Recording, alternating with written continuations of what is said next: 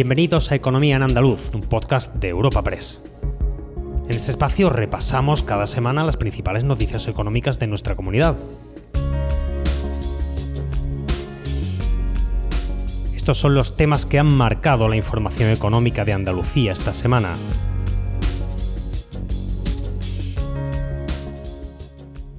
La supresión temporal de los aranceles decretada por Estados Unidos al aceite y a la aceituna de mesa ha sido sin duda la noticia más destacada en el ámbito económico por lo esperado del anuncio y por la importantísima repercusión en el campo. El acuerdo entre Biden y la Unión Europea da un respiro a la agricultura andaluza, un acuerdo que pone fin a la guerra comercial entre ambas partes a cuenta de las ayudas a Boeing y Airbus. Satisfacción en las organizaciones agrarias por la supresión de unos aranceles que han encarecido esos productos con un gravamen adicional del 25% durante un año y medio, si bien que el acuerdo no resuelve el problema con la aceituna negra de mesa. La Junta destaca que esta suspensión permite a los productores andaluces trabajar con más certidumbre y recuperar mercados espacio patrocinado por la Asociación de Trabajadores Autónomos ATA. Las organizaciones agrarias se muestran muy satisfechas por la suspensión temporal de los aranceles de Estados Unidos que pone fin a un año y medio de injusticia porque el sector, dicen, no lo merecía y no hizo nada para tenerlo. Para COAC, esta buena noticia afianza que el mercado del aceite de oliva se estabilice y lo haga por encima de los costes de producción. Juan Luis Ávila, responsable de Olivar de esta organización. Desde el sector del aceite de oliva de COAC estamos muy satisfechos de que se ponga fin a un año y medio de, de injusticia, un año y medio de aranceles que este sector no merecía y que no hizo nada para tenerlo y por fin eh, parece ser que de una forma definitiva van a desaparecer. Yo creo que en el momento en el que estamos eh, de situación de mercado, con, una, eh, con un enlace que va a ser de los más cortos de los últimos años, el que tengamos esta buena noticia afianza que el mercado del aceite de oliva se estabilice y se estabilice por encima de los costes de producción, que qué menos que eso para un sector tan importante para Andalucía como este. En Asaja saludan ese acuerdo, pero no ocultan su preocupación por la situación en la que queda la aceituna negra de mesa, y es que el acuerdo no resuelve el problema de esta variedad, que tendrá que seguir soportando un arancel del 34,7%, lo que hace prácticamente inviable sus exportaciones al que era hasta hace tres años su principal destino. Lo califican de injusto, innecesario y arbitrario, así lo ha manifestado Eduardo Martín, secretario general de Asaja Sevilla. Muy importante que este alivio de esta suspensión de años acabe tirando también de ese sector importante exportador de la aceituna negra española y lógicamente que persista ese arancel del 37% en ese sector y que no se pueda, digamos, beneficiar de esta suspensión de cinco años, pues también un problema que esperemos que el gobierno sea sensible y acabe, como digo, tirando también de, de, de esa suspensión. Para la Junta de Andalucía, el aceite de oliva y la aceituna de mesa se están ganando de nuevo la confianza de los consumidores estadounidenses y esta medida permitirá a nuestra comunidad recuperar su liderazgo mundial en la comercialización de ambos productos. Su portavoz, Elias Bendodo, ha valorado la noticia al tiempo que ha destacado la estrategia puesta en marcha por Extenda, la empresa pública de promoción exterior, para paliar los daños de los aranceles en el olivar. Si es así, bueno, pues sería una buena noticia, ¿no? Evidentemente tuvimos que articular una estrategia desde Extenda para paliar los efectos de los daños que suponían los aranceles a las empresas andaluzas, ¿no?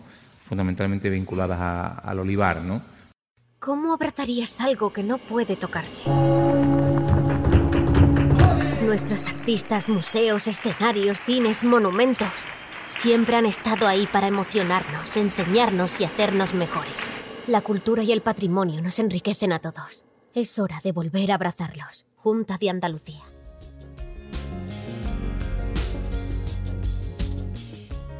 Cambiamos de asunto. El puerto de Málaga ha recibido esta semana el primer crucero peninsular con pasajeros después de 15 meses sin actividad en ese sector. El presidente de la autoridad portuaria, Carlos Rubio, ha incidido en que durante todo este tiempo se ha estado trabajando con las autoridades sanitarias, las navieras y con toda la industria para estar preparados para este día. Hemos estado trabajando con las autoridades sanitarias, hemos estado trabajando con toda la industria naviera. Queríamos estar preparados para este día, para hoy, para que cuando llegase este día precisamente todo fuese perfecto, todo estuviese en perfecto estado de orden y esos cruceristas que después de 15 meses nos vuelven a visitar encuentren todo a su gusto y realmente disfruten de esta magnífica ciudad que es Málaga.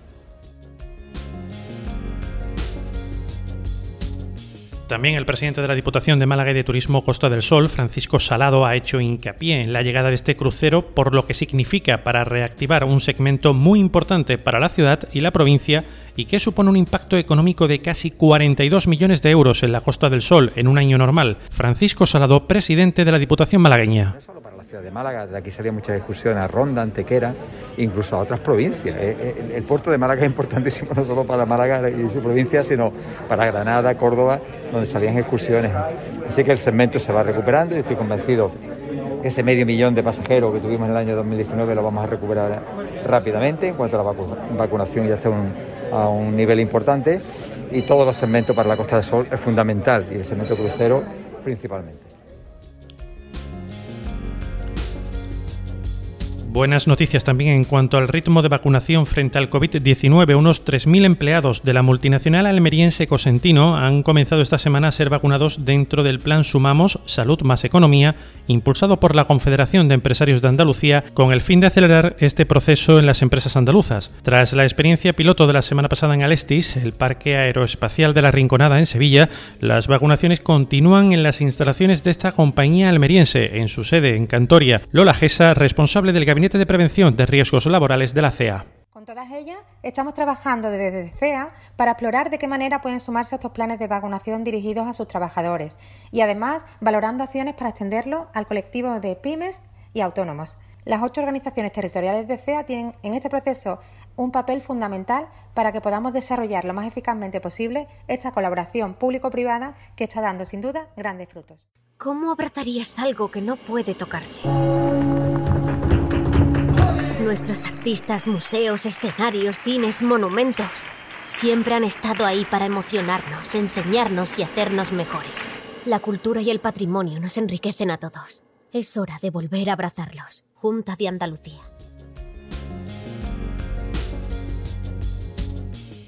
Un total de 660 mujeres trabajadoras del sector de la fresa ha partido esta semana desde el puerto de Algeciras, en Cádiz, hacia Marruecos, iniciando de ese modo el dispositivo de retorno de las más de 12.000 trabajadoras que llegaron en el marco del programa de gestión de contratación colectiva en origen. Se trata de un programa importante también desde el punto de vista simbólico para España porque la apuesta que hace el gobierno por la contratación en origen es la apuesta por el proceso de migración regular, segura y ordenada, tal y como ha afirmado Jesús Perea, secretario de Estado de Migraciones enfrento a diario a los problemas derivados eh, tanto de la migración irregular como de otros ámbitos y, este es el otro lado del fenómeno migratorio, el de unir oferta y demanda laboral en un sector que genera empleo, que genera actividad económica y que contribuye al desarrollo de, de la provincia de Huelva, su delegada y de Andalucía.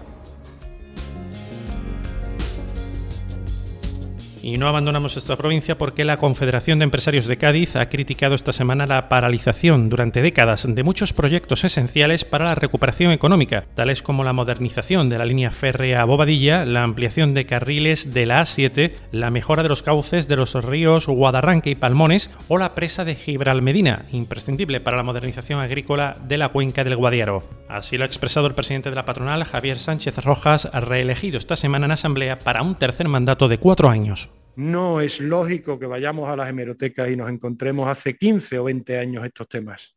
Tenemos que intentar, como el cardumen, como las especies marinas que se hacen alianza para defenderse o para atacar, tenemos que hacer institucionalmente el cardumen necesario para que esta provincia esté en las decisiones. Yo no puedo decir que le falta a Cádiz, porque lo tenemos.